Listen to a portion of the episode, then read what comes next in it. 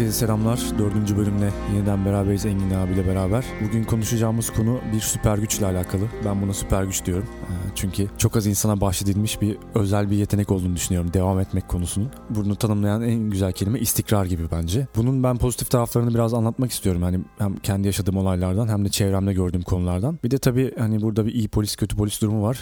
çünkü şey de var yani devam edeceğiz de nereye kadar? Bazen de çünkü romantik bir devam etme hali de olabiliyor. Bunu bırakmak gerektiği bir nokta gelebiliyor. Bunu da fark etmek lazım. Buradaki Ya da niye devam edeceğiz? Evet niye devam edeceğiz ya da niye bırakacağız? Bununla ilgili metriklerle ilgili biraz Engin abinin tecrübesinden yine faydalanmak istiyorum. Biraz seni dinlemek isterim abi. Yani devam etmekle ilgili fikrin nedir? Bırakmakla ilgili konuyu biraz da ikinci bölüme atalım. Bence şöyle yapalım. Madem devam etmeyi sen savunacaksın, devam etmeden sen başla. Ben e, çünkü işin kötü polisinde olmayı açıkçası yeğlerim. Çünkü hani hani bunu bir iki defa söylemiştim gerçi ama tekrar bunu söylemekte fayda var bence. Bu asla vazgeçme. Aman inanırsan başarırsın. Hedeflerinin peşinden koş. Önemli olan ne kadar yumruk yediğin değil, kalkıp maça devam edebilme iraden falan gibi Evet. şeyler bana biraz gereksiz geldiği için önce devam etme tarafını bence başlayalım. evet. Sonra neden vazgeçeceğimizle ilgili konuşalım. Bu kastettiğin dramatik yapıyı biliyorum. Ee, insanlar onu dinlemeyi seviyor. O güzel bir... Evet. Biraz da sosyal medya şeyi seviyor ya bu hype meseleleri seviyor yani sen bir starsın bilmem nesin devam eder yaparsın edersin. Orada da güzel bir trend var ama benim kastettiğim kısmı o değil. Şöyle ki bir işe başlarken abi genelde neye başlarsan başla yüksek bir motivasyonun oluyor. Yani bu gitar çalacağım diye başlarken ilk gün derde hep böyle bir rockstar olacağınla ilgili bir inanç oluyor içi- içinde. Ne zamanki şeyi görüyorsun evet bu iş e, acı, keder, hüzün dolu çok disiplin gerektiren şey böyle bir süreç gerektiriyor. Orada artık direncin düşmeye başlıyor. Yani seni yola çıkartan şey çoğu zaman motivasyonken devam etmeni sağlayacak şey disiplin oluyor. Yani burada zaten herhangi bir şey bir süre denemiş herkes bununla ilgili bir tecrübesi vardır ve söylediğimi kendi şeyinde yansımasını görecektir. Ben şuna çok inanıyorum. Mesela bazen ben bir şey yaparken bazı günler keyfim bazı sebeplerden çok yerinde oluyor ve devam etmek çok kolay geliyor. Bazı günlerde çok keyifsiz oluyorum. Yani yapasım da gelmiyor. Ama ne zaman ben bu günlerde devam etmenin bir metodunu bulduysam sonucunda aslında iyi bir yere var, vardığımı hissediyorum. Yani mutluyken de devam, mutsuzken de devam. Oluyorken de devam, olmuyorken de devam. Yani devam etmek meselesi gerçekten çok şey böyle insanın psikolojik bir yerden dayandığı bir şey. Ya bugün yapabilirim, bugün yapamam gibi ama ben onu biraz daha böyle senin halinden vaktinden bağımsız bir şekilde her şartta devam etmek noktasında tutundurulması gerektiğini düşünüyorum. Sebebini söyleyeyim sana onun. Çok sevinirim. Sebebi sen bununla karşılaşacağını biliyorsun. Yani bu Evet. e, Seth Godin'in kitabı var. Dip. Dip. Vazgeçmeyi ve vazgeçmemeyi öğreten kitap. Adı böyle geçiyor. Seth Godin kitabında zaten bunu şöyle tanımlıyor. Diyor ki hedef ne olursa olsun bu hedefin yolculuğunda muhakkak en az bir diple karşılaşacaksın. Kesin. Bu yani bir okul olabilir, bir ilişki olabilir, bir girişim olabilir, bir şeyler satmakla ilgili çıktığın bir yolculuk olabilir fark etmez. Ama bir diple en az karşılaşacaksın. En az bir diple karşılaşacaksın. Önemli olan sen bunu bilerek mi bu yolculuğa çıktın? Sen bunu bilerek bu yolculuğa çıktığın için o dipi öngörmüş oluyorsun aslında. Aynen öyle. Buradaki yani ben şeyin en başında süper güç dedim ya abi. Bu gerçekten çok az kişiye nasip olan bir şey. Yani ben burada bunu çok uzun süredir gözlemliyorum. Şimdi herhangi bir iş yaparken e, başarı parametrelerinden bir tanesi rekabet ya. Rekabet azsa senin kazanma olasılığın daha yüksek. İşte seni bu çok az yani rekabetin çok dar olduğu bir yere itiyor. Senin devam edebiliyor olman. Çünkü insanların çoğu gerçekten devam edemiyor. Yani herhangi bir şeye başlayalım 100 kişi. Ya emin ol iyi ihtimalle 10 kişiyle bitireceğiz bu yarışı. Dolayısıyla sen sadece bu özelliğe bile sahipsen iyi olmana gerek yok. Hani gerçekten yaptığın işte iyi olmana gerek Sadece devam edebiliyor olduğu için o %10'a girebiliyorsun. E biraz da iyisen o %2, %3'ü zorlama şansın var. O yüzden ben buna süper güç diyorum. Çünkü şey mesela bir şeyde iyi olmakla ilgili bir sürü parametre sayabiliriz. Yani e, benim bir durumumda işte video prodüksiyon yapmak için gerçekten yüzlerce parametrenin bir araya gelip bir şekilde e, senkronize şekilde çalışması gerekiyor. Ama devam etmek öyle bir şey değil. Sadece devam etmek. Sadece devam etmek. Yani spor yapıyoruz mesela diyelim. Evet. Çok güzel işte kardiyo çalışabilirsin, protein besleniyorsun, işte kendince kürlerin vardır, acayip bir idman programı vardır, PT vardır, çok güzel destekliyordur seni. Böyle bir zeminde olabilirsin. Hiçbiri olmayabilir ama bir parametre sabit. Devam edersen başarırsın yani. Başarısın derken şunu kastediyorum. Gelişme gösterirsin. Mesela spor salonlarında biliyorsun yani spor örneğinden devam edecek olursak binlerce üyeleri var ama içeride 10 kişi var. işte o devam eden 10 kişi yani. O devam eden 10 kişi çok kıymetli. Bunlar Aynen. başaracak insanlar. Mesela spor salonunun tılsımı nedir? Seni dışsal olarak devam etmeye zorlamakla ilgili bir vaadi var aslında. Oradaki alet, ekipman, dumbbell, mumble bunlar değil onların vaadi. Sen para verdin, öyle oldu, böyle oldu. İşte ortamın şeyine kapıldın ya da işte aynadan story atmayı seviyorsun fark etmez. Bir dışsal etkenden dolayı seni devam ettirmeyi, devam etmeni sağlayacak mekanizmayı sağlıyor. Aslında spor salonunun sana kattığı vaat bu. Dolayısıyla sen bunu suni olarak da yaratabilirsin. Ben mesela yıllardır evde spor yapıyorum ama içsel bir motivasyonla devam etmeyi sağlıyorum. İşte bu konuştuğum şey aslında bunun e, bir yansıması. Dolayısıyla burada şey önemli yani devam ediyor olmak sadece spor özelinde konuşuyorum yine. Seni A noktasından B noktasına götürecek tekil bir güç. Bunun daha iyi şartlarda yapılıyor olması artı değer ama gerçekten nadir olan bence devam edebiliyor olmak. Kesinlikle yani devam etmek hani şöyle başlamak mı zor devam etmek mi zor dersen ben ba- devam etmeyi de aslında bir nevi başlamak gibi nitelendirebilirim. O da bir başlamak. Her gün yeniden. Tabii ki yeniden başlıyorsun. Dolayısıyla burada hani devam etmenin koşullarından bir tanesini ben şöyle görüyorum ya. Burada mesela spor salonu örneğinden devam edelim. Devam edelim dedim bak yine arada. Spor salonundan devam edelim. Buradaki motivasyon şudur. Her gün kendini işte ne kadar geliştim, ne kadar kilo verdim gibi böyle mi- mikro ölçekte e, şey yapmaya başlarsan, ölçmeye başlarsan kendini e, bu seni demotive edebilir. Dolayısıyla e, mesela şirketlerin üçer aylık rapor sunuyor olmaları ya da işte altışar aylık rapor sunuyor olmaları da aslında bunlar. Yani bir günde de rapor sunabilir. Mikro raporlar var. Herkes birbirine sunuyor. Ama bir gelişme gösterebilmen için ve bu gelişmeyi izlenebilir hale getirebilmen için bir periyoda ihtiyacın var. Dolayısıyla mesela ben spor yaparken açıkçası hani kilomu veya işte gelişimimi, çeşitli ölçümlerimi böyle ayda bir gibi bir sürede yapıyorum. Bu bana ayrı bir motivasyon katıyor. Bu benim devam etmem için. Yani öyle bir kendime bir hedef koyuyorum. Diyorum ki önümüzdeki aya kadar işte hiç e, tartılmayacağım veya işte önümüzdeki aya kadar yağ ölçümümü falan yaptırmayacağım. Bu önümüzdeki aya kadar olan süreçle ilgili kendime e, doğru bir kelimeyi bulamıyorum özür dilerim ama challenge yapmış oluyorum aslında. Evet. Dolayısıyla işte bugün atıyorum ayın biri bir sonraki ayın birine kadar ben o işe devam etme mecburiyeti hissediyorum kendimde. O birinde tekrar metriklerime bakıyorum. Kilom, yağım, bilmem ne falan filan. Orada zaten o biriyle diğer biri arasında ısrar ettiğin için ve Evet. onu bir challenge olarak gördüğün için gelişmeme ihtimalin yok. Kesinlikle gelişiyorsun. Checkpointler koymayı sen Bravo, öneriyorsun. aynen, aynen. Checkpointlere varmak. Yani Aynen. aslında hedefi parçalayıp onları tane tane başarmak. Aynen ve çok yani o o sıklığı iyi tayin etmek lazım. Sürekli nereye geldim, ne yapıyorum, nereye geldim, ne yapıyorum. Yani çünkü vazgeçen insanların büyük bir çoğunluğu çok küçük dönemler içerisinde ya bu bu iş olmuyor diyor. Evet evet. evet. E, Bu checkpoint meselesi güzel. O güzel bir metot. Ben mesela başka bir metodum var benim. Tamamen lineer bir yapı. Her gün daha iyisi. Yani her gün daha iyisi. Bir ayın sonunda nereye geldik diye bakmaya yani istiyorsan bak.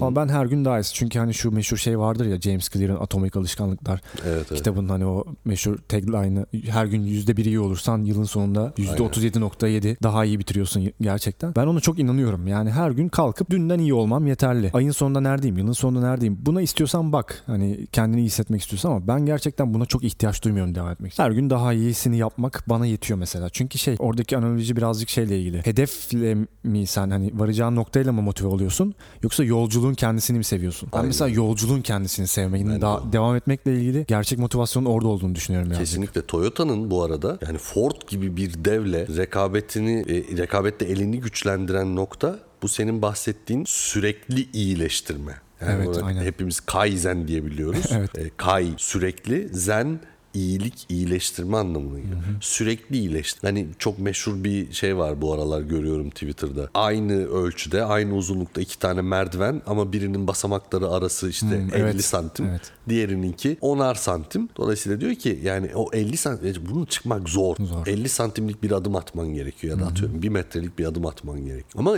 baktığın zaman iki merdivenin de boyu aynı. Evet. Sen ufak ufak inan hani herkese bu daha yorucu gibi geliyor. Kaizen'i Türkiye'deki uygulamalarda bazen yani şimdi isim vermeyeyim çok yakında e, şey oldum şahit oldum. Mesela Kaizen'le ilgili bir öneri e, mantığı var biliyorsun Evet. Kaizen'de ve bu öneri mantığının iyisi kötüsü yok veya büyük bir iyileştirme, küçük bir iyileştirme gibi bir şey yok. Yani işte yönetici gelen iyileştirmeler aman bu işe yaramaz, e, çok gerekli değil, aman bu ne katacak diye elediği için işte o sürekli iyileştirme mantığından uzaklaşmış oluyor. Dediğin Evet. çok doğru evet. O lineer büyüme. Aynen. Ya Türkiye'deki Kaizen uygulamaları ben de otomotiv mezunu olduğu için biraz biliyorum. biraz şey yani. Daha çok ödül mekanizmalarıyla falan Bravo. teşvik edilmeye çalışılıyor. Türkçeleştirilmiş bir Japon kitabı gibi. Değil mi? aynen aynen. Sanki öyle bir şey. Ama çok güzel gerçekten o. Ben onu nereden biliyorum? Bazen böyle evde çok özelimi açacağım şu anda. Eyvah. Hiçbir şey yapasım gelmiyor abi. İnanılmaz yatıyorum. Ya yapacak bir sürü büyük işim varken hiçbir şey yapasım gelmiyor. Kalkıyorum tamam mı koltuktan ve yapabileceğim ilk şey yapıyorum. Yerde çoraplar var. Onu atıyorum. Aa bak aklıma çok iyi bir şey getirdin. Masa dağınık topluyorum. Ev işte bulaşık bilmem ne falan filan. Böyle bir açılıyorum abi. Ondan sonra patır kütür küçük bir proje bitirelim falan filan. O ataleti attıktan sonra yürümeye başlıyorsun. İşte devam etmek böyle bir şey yani. Bırakmadan o küçük şeyle de olsa bir şekilde e, momentumu sürdürmek. Kesinlikle öyle. Burada Loser Think diye bir kitap var. Ee, bu senin bahsettiğinle alakalı şeyleri veriyor aslında. Ben loser mıyım şimdi?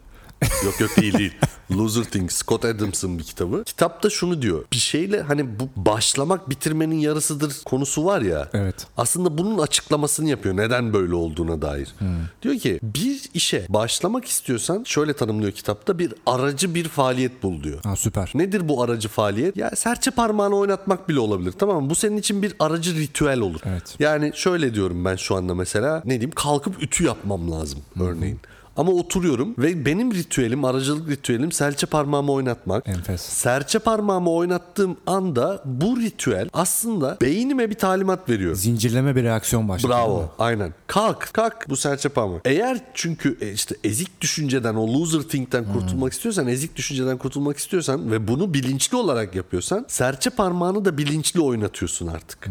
Ve bu serçe parmağını oynatıp kalkmıyorsan, devam etmiyorsan abi o işe loser olacağını düşünüyorsun tamam mı? Ezik olacağımı düşünüyorsun. Süper çok iyi. Ya, iyi- bence çok iyi bir motivasyon. Süpermiş. Çok güzelmiş. Hakikaten az önce anlatmaya çalıştığım şey buydu. Yani o koltuktan kalkacak herhangi bir bahane bulmak. O ataleti atıyorsun ve momentum fazına geçiyorsun. Oradan sonrası zaten bir şekilde Kesinlikle öyle abi. yürüyor, Kesinlikle gidiyor. öyle. Şimdi vazgeçmeye geçelim mi? Hadi bu çok övdük devam Tamam etmeye. burayı şunu şununla bitirmek istiyorum abi. Hadi. Yani rekabet konusu- konusuna geri döneceğim. Gerçekten sonsuz tekrar gördüm artık yani. Devam etmek sadece süper bir güç. Rekabeti çok inanılmaz düşük bir noktaya getiriyor. Herhangi bir şey yapmakla ilgili motivasyon sahibi olan birisi varsa kalksın ve başlasın buradan hani benim de çağrım bu olsun. ve sadece devam etsin. Gerçekten çok şey. Benim böyle yine çok like alan tweetlerimden bir tanesi şey vardı. Türkiye'de sadece devam etmek ve güvenilir olmak seni o az azınlık %20'ye sokuyor. İşinde biraz da iyisen artık %5, %10 oralar senin için direkt cepte yani. Aynen, Güvenilir kesinlikle. olmak ve devam etmek. Kesinlikle. Peki buradan hemen şeye geçelim. Yani devam ediyoruz ama bazen de bazı sinyaller artık dur diyor. Ee, burada romantik bir devam etme mi yoksa gerçekten metriklere dayanan bir şey mi olduğunu nereden anlayacağız? Burada Ya aslında senin işte- tecrübeni kullanalım.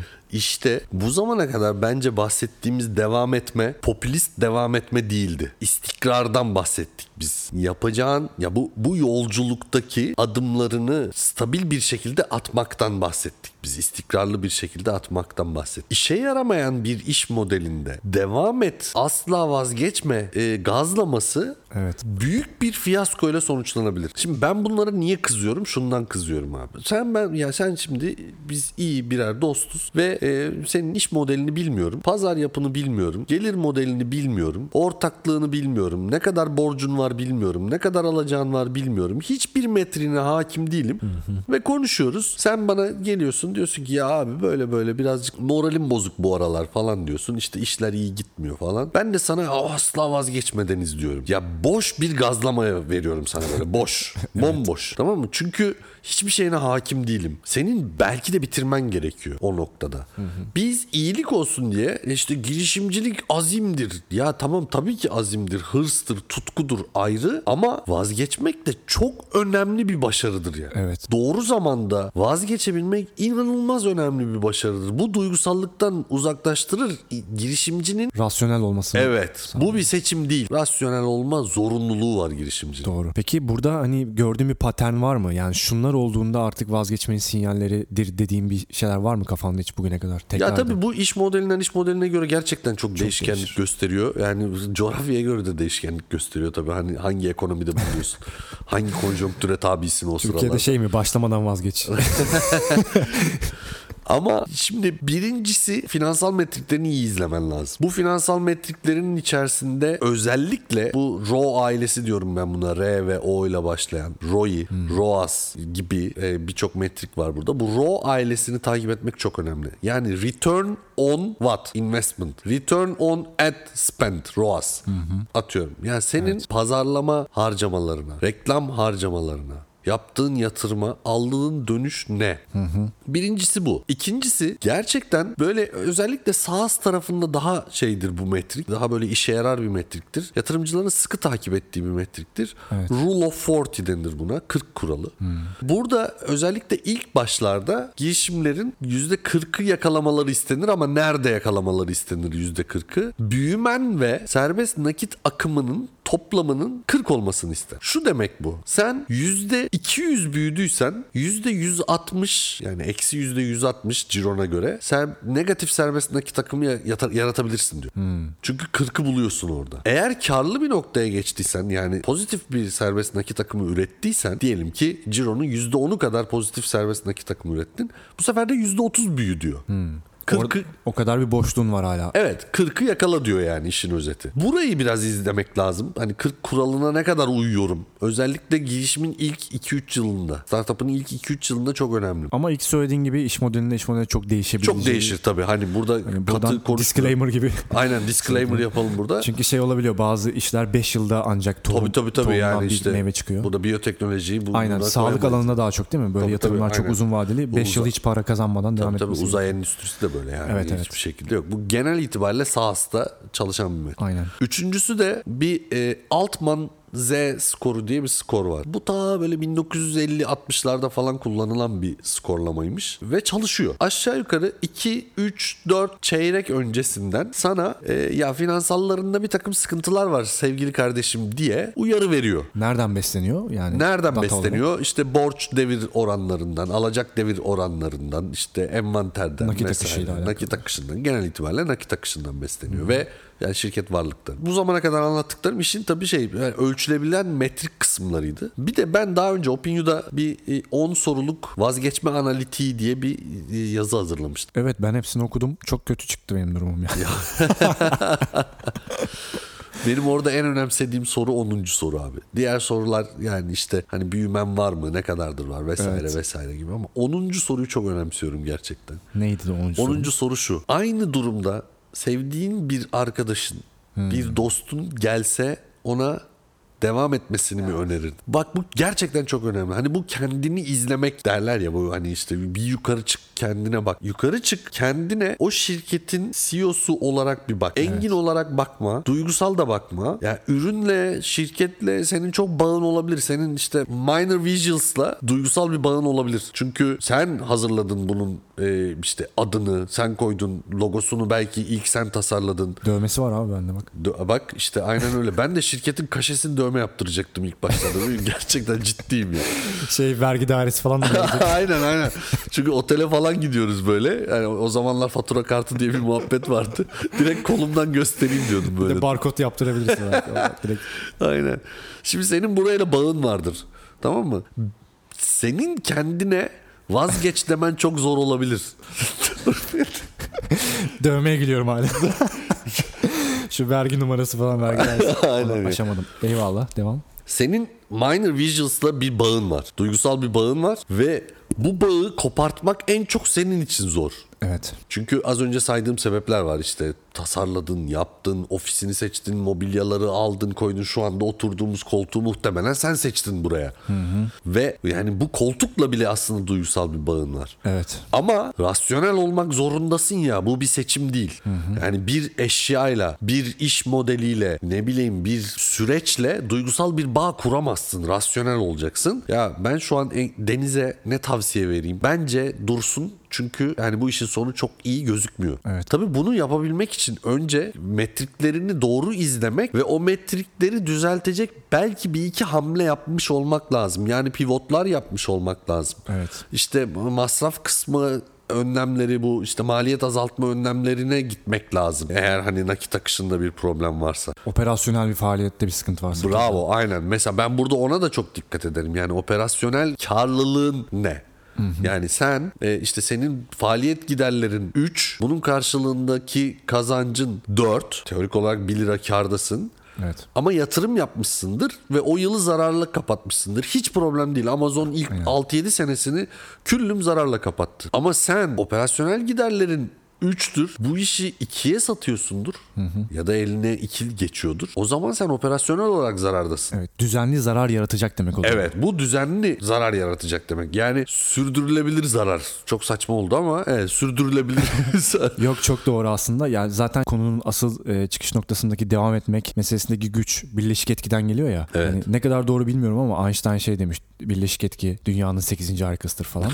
ben inanmayı tercih ettim. Çünkü ben de inanıyorum bir şekilde. Yani bunu işte Warren Buffett da söylüyor işte ne kadar böyle düşünür dediğimiz insanın dinlediğinde neticede bir şekilde oraya referans gösteriyor. Devam etmenin gücü aslında birleşik etkiden geliyor. Aynı şekilde zararlar da bu şekilde. Aynen. Yani her gün %1 kötü olduğunda bir şey yıl sonunda yine %37.7 kötü oluyor ya. Kötü oluyor. Burada operasyonel yani tekrar eden bir zarardan söz ediyorsak aslında çok daha neticede yıkıcı bir yerde bitiriyorsun mesela. Aynen. Dediğin gibi abi bir yatırım evet bir e, kütle olarak bir çıkış yapmış olabilir. Bu zarar demek değil. Evet. Onun işte ROI'sine bakmak orada devreye Bravo. giriyor. E, bu yatırım ne kadar zamanda geri dönüyor. Onu ölçersin kendi finansal dayanımına göre tartarsın orada bir karar verirsin ama düzenli olarak zarar eden bir şey varsa hemen o kroki yukarıdan bakan adam olup Yani e, CFO da- olup baltayı vurmak lazım. Burada da madem sen Einstein'den söyledin ben de Einstein'dan bir örnek vereyim. Burada da Einstein ne diyor? Sorunlar oluştukları düzlemde çözülemez kardeşim. Sen o düzlemden ayrılman lazım. E, ne diyordu? Problemi yaratan düşünme metoduyla Evet. problemi çözemezsin. Çözemezsin. Aynen öyle. Sen eğer o problemi çözmek istiyorsan e, abi o, o düzlemden bir kurtulman lazım yani. evet. O şapkayı çıkartıp başka bir şapka takman lazım. Burada yani benim şahsi tecrübelerimden en geçerli olanı iyi bir istişare mekanizmasının oluşturulması abi. Yani yalnız doğru girişimci yalnızdır genel itibariyle. Başlangıç için konuşuyorum tabii. Sonradan işte ekibi olur çoğalır bilmem ne. Ama hani bu çok böyle dinleyen arkadaşlar yanlış anlamasınlar ama böyle 35 yaşın üstünde falan bir tane CFO pozisyonunda biraz daha böyle e, kaybetmekle ilgili riskleri görebilen Düşüp kalkmış demek. Düşüp kalkmış damdan düşmüş gerçekten Serkan'ın tabiriyle. Ya bu kaybettiği zaman gerçekten neleri kaybedeceğini yaşamış olan. Çünkü sanırım yine konuştuk bunu. Kaybettiğinde sadece para kaybetmiyorsun. Çok şey kaybediyorsun. Güven kaybediyorsun, özgürlük kaybediyorsun, özgüven kaybediyorsun ve para da kaybediyorsun tabii ki. E, ilişkilerini kaybedebiliyorsun. Ya bu, buna ekonomik intihar deniyor bazı şeylerde bu duruma. Gerçekten hani bunun içerisinde bulunmak çok acı. Çaresizliği öğreniyorsun. Evet. Abi işte dip o. Gerçek dip o. Ve dip hakikaten faydalı bir şeydir. Çünkü ben ta üniversite zamanlarımda bir öğret hocam söylemişti. Dipte yaya etkisi vardır Engin demişti. Dibe çökmeden o yaya erişemezsin. Dibe geldin yaya basıp ciddi bir ivmeyle tekrar yukarı çıkarsın ki startup eğrisi Paul Graham'in o startup eğrisinin sonu hokey sopası büyümesidir zaten. evet. Ürün pazar uyumu yakalanır. Hop bir yatırım gelir peşinden. Ondan sonra da eksponansiyel büyümeye devam edersin abi. Evet. Ya burada bir istatistik yok elimde ama e, tanıdığım insan ya artık ben de 35 yaşındayım. tanıdığım insanların ortalamasına bakınca o dipten çıkabilecek insan sayısı az gibi geliyor bana. Çok. Çok az yani. Çok. Çok çok az. çok çok az. Yani çok az. İşte burası bence e, rekabetin çok daraldığı bir nokta. İşte ben orada çok güçlü olmak gerektiğini savunuyorum her zaman. İşte Seth Godin yine bak adamı çok andık bu şeyde. Ama Seth Godin zaten o kitapta özellikle bundan bahsediyor. Diyor ki sen dipi kabul edersen yolun başında diple... Beklersen aslında Evet. Aynen beklersen diple karşılaşacağını bilip ve bu hani şu zaman gelebilir bu zaman gelebilir deyip o döneme dair aksiyon planlarını belirlersen işte Seth Godin tam o senin bahsettiğin şeyden bahsediyor. Diyor ki buradan çıktığın zaman rakiplerinin ciddi oranda havlu attığı yer burası olacaktır. Evet. Buradan çıktığında olursun. Bazen dipi çok enteresan bir bilgi vereyim sana. Dipi bazı süreçlere bilerek bilinçli bir şekilde yerleştiriyorlarmış. E, kitaptan aldığım örneği söylüyorum bu. Hani Türkiye'de böyle olmayabilir. Ama tıp fakültesini kazanan öğrenciler, tıp fakültesi biliyorsun meşakkatli bir iş, zorlu bir süreç. Tıp fakültesini kazanan öğrencilere birinci sınıfta sırf kimin havlu atacağını görmeleri için organik kimya dersi koyuyorlarmış abi. Aslında belki üçüncü sınıf, dördüncü sınıf müfredatı olması gerekiyor. Ama kimin havlu atacağını görmek istiyor. Yani bu müfredatı hazırlayanlar. Dolayısıyla bazı süreçleri bilinçli yerleştir. Girişimciliğe yani birileri bilinçli yerleştirmiyor bunu tabii ki. Ama ben yine de burada bunun bir bir sınav olduğunu düşünüyorum. Bu sınavı sen ne kadar çalışırsan o sınavdan o kadar başarılı geçersin yani. Sınav olacağını da biliyorsun ve çalışman gerekiyor. Çalışıyorsun, sınava giriyorsun. Sınava girersen başarılı olursun. Sen sınav yok diye düşünürsen ben tıp fakültesine gireceğim ve doktor olacağım. Evet. Ama ne olacak? İşte 6 sene bekleyeceğim. Hayır abi arada sınavlar var. Zorluklar var. Ders çalışacaksın. Dirseklerin çürüyecek ve sen bu sınava hazırlanacaksın. Hazırlanmadan sınavdan yani şey çok basit. Allah'ım nasıl bir sınava tabi tutuluyorum? e hocam çalıştın mı? Yani Evet evet gerçekten öyle. Hakikaten burada devam edeceğiz mi etmeyeceğiz mi ölçecek metrikleri herkes kendi özelinde tayin Kesin. etmesi en kritik nokta gibi. Bunun için ama kesin bir şey söyleyeyim. Hani bu herkes için geçerli. Finansallarını izle. Ben bu işten anlamıyorum deyip kenara çekilme. izle. Peki ya herkes çok detaylı finansallara hakim ol- olmayabilir ki değildir. Evet. Buradan bir öneri verecek olursan bakacağın ilk 3 finansal nedir gibi bir şey söyleyebilir miyiz? Serbest nakit akışı. Evet. Her şeyden önce. Kısa Serbest, kısaca tanımlayabilir miyiz serbest nakit? serbest nakit akışı kısaca şu. Operasyondan elde ettiğin gelir, e, operasyon dışı gelirlerin ki Türkiye'de bu fazladır ama olmamasını yeğleriz tabii ki faaliyet dışı gelirlerini. Sonra o satışların maliyetleri düşe düşe geliyorum. Sonra genel giderlerin, yönetim giderlerin, işte pazarlama giderlerin vesaire. Amortismanlar falan. Amortismanlar. Amortismanlar fiktif giderdir ama yine de düşeriz. Amortismanlar, vergi ne kaldı geriye? Bir kar kaldı değil mi? Evet. Bu kar serbest nakit akışı değil. Buradan iki şey daha düşeceğiz. Bir tane de ekleyeceğiz. Birincisi çıkan net karın üzerine net işletme sermayesi değişimini bunu hani anlatmam çok uzun sürer o yüzden girmiyorum. Net Evet. işletme sermayesi değişimini çıkartacağız o kardan. Daha sonra capex denilen yatırım harcamalarını da çıkartacağız o kardan. Ve en sonunda yukarıda vergiden düşelim diye düştüğümüz amortismanları tekrar ekleyeceğiz. Ve bizim elimize serbest nakit akımı kalacak. Bu şu demek iki türü var bunun. FCFF ve FCFE diye geçer. E, Free Cash Flow to Firm, Free Cash Flow to Equity. Yani ortaklara serbest nakit akımı bir de firmaya serbest nakit akımı. Sermaye geri katılacak bölüm. Ha, aynen. Ya ortaklara serbest nakit akımı da şu demek. Yani bizim cebimize ne kalıyor hocam? Yani Evet. işin Eve götüreceğim para. eve götüreceğim ne? Aynen öyle. İkincisi cari oranı önemserim ama bunu anlat deme gerçekten bu da uzun sürer.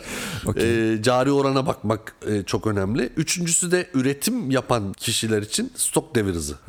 Özellikle Türkiye'de değil mi? Özellikle Türkiye'de. Muhakkak stok devir hızını Evet. Aslında bu ilk üçü birbirinden çok da ayrılması çok da tabii. mümkün şeyler değil değil mi? değil. Aynen kesinlikle değil. Ama serbest nakit akımını ya hem bunun hepsinden ötesi yani nakit akışını kontrol etmezsen abi Evet. yani bunların yani birçoğunda gerçekten Aynen öyle. çuvallayabilirsin. Ben de bunu çokça kez e, böyle nasihat olarak başka insanlardan dinledim. Aynen. Ama zor iş abi. Senin e, belki bildiğin için sana kolay geliyor olabilir ama o kadar kolay bir iş değil. Ya sadece şu çok zor değil gerçekten bence ama hani e, bizim bildiğimiz nakit akım tabloları serbest muhasebeci mali müşavirlerin hazırladığı nakit akım tabloları değil. Evet. Yani bunu onlardan özür dileyerek söylüyorum dinleyen olursa. Benim babam da bir mali müşavirdi. E, Ondan da özür diliyorum. O değil. Kendi nakit akış tablonu ya bunun çok formatı var. Aslında böyle 8 satırlı bir Excel tablosundan Bravo ya, bahsediyoruz değil mi? aynen öyle. 8, Yani- 8-10 satırlı bir Excel tablosu. Hakikaten ya ne geldi ne gitti ne geldi ne gitti ne geldi ne gitti Ama bu yani. sıralaması doğru E, olacak. Sıralaması doğru olacak aynen öyle. Aynen öyle. Tamam. Bunu da cebe attık. O zaman e, bu noktada da bırakmak gerekebilir diyorsun. E, e, yani artık evet bunu en azından burada bitirelim. Okey. Güzel bir podcast oldu yine. Valla bence de bu bayağı teknik oldu ama Biraz tekniğe kaçtık. Ben çok tekniğe kaçmamak için tutmaya çalışıyorum konuyu ama bu konuda istedi biraz. Ya ama tekniğe kaçmazsak şey olacağız abi. Asla vazgeçme. O zaman işte o şeyi Muhammed Ali'den falan şeyler alacağız. Kodlar alacağız orada yani işte ne kadar yumruk yediğin önemli değil. Kalk mücadeleye devam et falan. Ya o, o da değil be kardeşim yani. Ama şey önemli ya gerçekten o insanın çok dış girdilerden etkilenen bir duygusal yapısı var ya. Evet. Onunla devam ya da bırakma kararı almak yanlış. Burada aslında mesele o. Ben işte de, yani devam etmek derken iyi hissettiğinde, mutluyken de, mutsuzken de devam etmek demek dediğim kısım bu. Metriklere bak. Edeceğim ya da etmeyeceğim diye karar ver ama bugün kötü hissediyorum deyip bırakma lüksünü kendine verme. Tabii canım kesinlikle. O çok kritik geliyor bana. Onun içinde işte o aracılık ritüellerini abi bence belki de bu podcast'in bana göre en kıymetli yeri orasıydı. Senin verdiğin örnekten benim aklıma gelen o aracılık ritüelleri, o serçe parmak meselesi. Evet, evet. Gerçekten çok her her süreç için farklı bir ritüel bulabilirsin. Yani işte ütü yapmak için benim ritüelim serçe parmaktır. işte ne bileyim bir projeye başlamak için ritüelim e, bilgisayarın açma tuşuna basmak bile bir aracılık eylemidir aslında. Enfes. Bence o bir UX bu arada. Kesinlikle. Ciddi bir UX yani onu açmanın başka yolları da olabilir. Neyse uzatmayalım daha fazla. Evet teşekkür ederiz dinlediğiniz için. Bir dahaki bölümde görüşmek üzere. Görüşürüz.